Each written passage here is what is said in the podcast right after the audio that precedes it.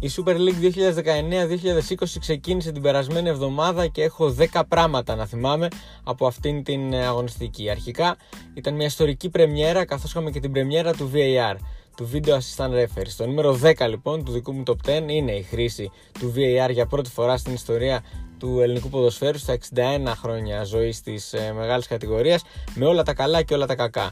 Επειδή δεν μου αρέσει να στέκομαι πολύ στη διαιτησία, αυτό που έχω να πω είναι ότι με την πάροδο του χρόνου πιστεύω πως το VAR έχει έρθει μόνο για να βοηθήσει το ελληνικό ποδόσφαιρο. Καθώς ήδη από τα πρώτα μάτια είδαμε φάσεις να διορθώνονται που παλιότερα δεν θα είχαμε αυτή τη δυνατότητα. Άρα, μία μικρή δικαιοσύνη μπήκε στο ελληνικό ποδόσφαιρο. Σίγουρα είχαμε και φάσεις όπως αυτή στο Γιουρού Καραϊσκάκη με την τεχνολογία ε, να μην βοηθά την, ε, το διαιτητή να πάρει την ε, σωστή απόφαση. Ελπίζουμε πως στην συνέχεια αυτό θα βελτιωθεί.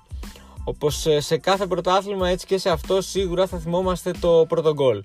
Το πρώτο γκολ το πέτυχε ο Λάζαρ Ρόμανιτς της Λαμίας στο παιχνίδι με τον Παναθηναϊκό ύστερα από ένα κόρνερ που είχαν κερδίσει οι πράσινοι και ένα διώξιμο της μπάλας ο Ρόμανιτς πρόλαβε τον ε, Γιώχανσον στην κόντρα. Ο Διούδης έκανε λάθος έξοδο και πλάσαρε στην κενή αστεία αφού τσίμπησε την μπάλα με το κεφάλι και αυτό θα είναι το πρώτο γκολ στην ιστορία της σεζόν 2019-2020 στο ελληνικό ποδόσφαιρο. Λάζαρ Ρόμανιτς στο νούμερο 9 από το ίδιο παιχνίδι για μένα ε, παίρνω το νούμερο 8 Πρόκειται για την ε, απόδοση του Λουκά Βίντρα. Ένας πρώην πράσινος, ο οποίος τόσα είχε ακούσει από τον κόσμο του Παναθηναϊκού για την ε, απόδοσή του στην ομάδα τα χρόνια που αγωνίστηκε στο Τριφύλι.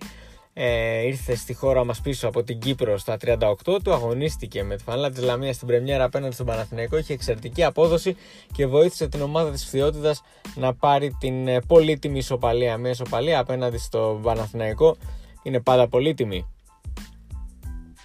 Στο νούμερο 7, ο Χουάν Φεράντο, ο προπονητής, ε, τον οποίο έζησε από κοντά. Ήμουν στον πάγκο του Ολυμπιακού Βόλου στο μάτς ε, με τον Πανιόνιο στη Νέας Σμύρνη στη σπουδαία νίκη του Νούπουσου Βόλου. Την πρώτη στην ιστορία της ομάδας, στην ε, πρώτη συμμετοχή του στη μεγάλη κατηγορία, με προπονητή τον Χουάν Φεράντο στα 38 του χρόνια. Και αυτό είναι το εντυπωσιακό. Έχει μπει στην ελληνική φιλοσοφία. Έχει όμως και τη δική του δακτική παιδεία από την Ισπανία. Καθώς θα μου μείνει στο μυαλό η ατάκα που είπε μετά το τέλος του αγώνα ότι ε, η φιλοσοφία μου είναι να νικώ ώστε να κερδίζω 7 μέρες δουλειάς για να προετοιμάζω την ομάδα μου να νικά ξανά την επόμενη αγωνιστική.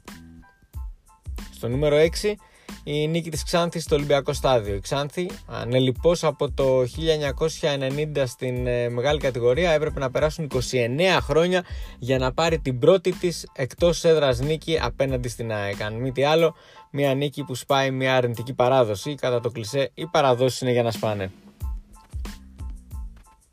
Στο νούμερο 5 ε, αναδείχθηκε ένα πρότυπο αυτή την αγωνιστική. Πρόκειται για τον Edmundur Κρίστινσον, τον τερματοφύλακα της ΑΕΛ, ο οποίος ε, στο 19ο λεπτό του μάτσα με τον Ατρόμητο στο Περιστέρι είδε μια σέντρα σου του Νάτσου να τον ε, κρεμά, να μην υπολογίζει σωστά την μπάλα και η ομάδα του να μπαίνει ε, πίσω στο σκορ από ένα ολέθριο δικό του λάθος. Ωστόσο η μοίρα του ποδοσφαίρου του έδωσε δυνατότητα στο 93 να πάρει το αίμα του πίσω, να δείξει ότι δεν απογοητεύτηκε, ότι συνέχισε να αγωνίζεται χωρίς να τα παρατά και κατάφερε σε πέναλτι που κέρδισε ο Ατρόμητος και εκτέλεσε ο Ούμπιντες να αποκρούσει ε, και να κρατήσει για την ομάδα του την ισοπαλία. Στο 94 λεπτό λοιπόν ο Κρίστινσον ε, αποτέλεσε παράδειγμα προς μίμηση για, προς μίμηση για όλους τους ε, νέους ποδοσφαιριστές ότι δεν πρέπει να τα παρατούν ποτέ γιατί το ποδόσφαιρο σου δίνει και σου παίρνει πράγματα εν ρηπή οφθαλμού. Ε, μάλιστα το πέναλ του Ούμπιντες ήταν το πρώτο που χάνει ο Αργεντινός άσος του Ατρόμητου στην, στην ποδοσφαιρική του θητεία στην μεγάλη κατηγορία είτε με τα χρώματα του Ατρόμητου είτε με του Ολυμπιακού Βόλου είτε με αυτά του Άρη.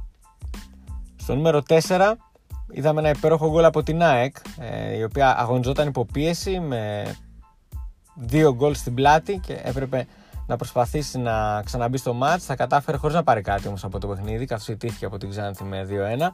Αλλά πέτυχε ένα πανέμορφο γκολ ε, με τον Ολιβέηρα, ο οποίος ήταν ο τελικός αποδέκτης μιας τρομερής συνεργασίας Μάνταλου, Λιβάγια, Ολιβέηρα, οι οποίοι έπαιξαν με μία την μπάλα, με μία επαφή με μία ήταν ε, και η τελική του προσπάθεια με σουτ ε, στην κίνηση εντός περιοχής για να πετύχει ένα υπέροχο γκολ.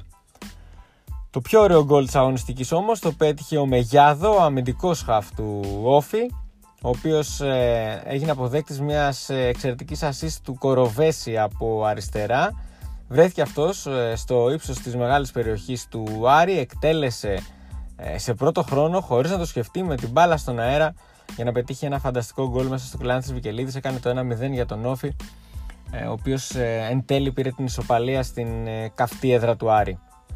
Στο νούμερο 2, ένας ακόμα άνθρωπος του Βόλου, ο Χουάν Μουνίθ, ο 27χρονος ε, Ισπανός με θητεία στην Πριμέρα Division αλλά και στην ΚΑΠΑ 21 της Εθνικής Ισπανίας πήρε από το χέρι την ομάδα του Νεοφώτης του Βόλου και την οδήγησε στην πρώτη νίκη στη μεγάλη κατηγορία ε, πετυχαίνοντας δύο γκολ στη Νέα Σμύρνη από το Πανιωνίου μάλιστα ήταν υπέροχα και τα δύο γκολ το πρώτο το πέτυχε με απευθείας εκτέλεση φάουλα από τα 35 μέτρα ευνηδιάζοντας τον ε, Κότνικ έστησε την μπάλα, σούταρε με το αριστερό, την μπάλα έσκασε μπροστά στον τερματοφύλακα του Πανιωνίου και κατέληξε στα δίχτυα.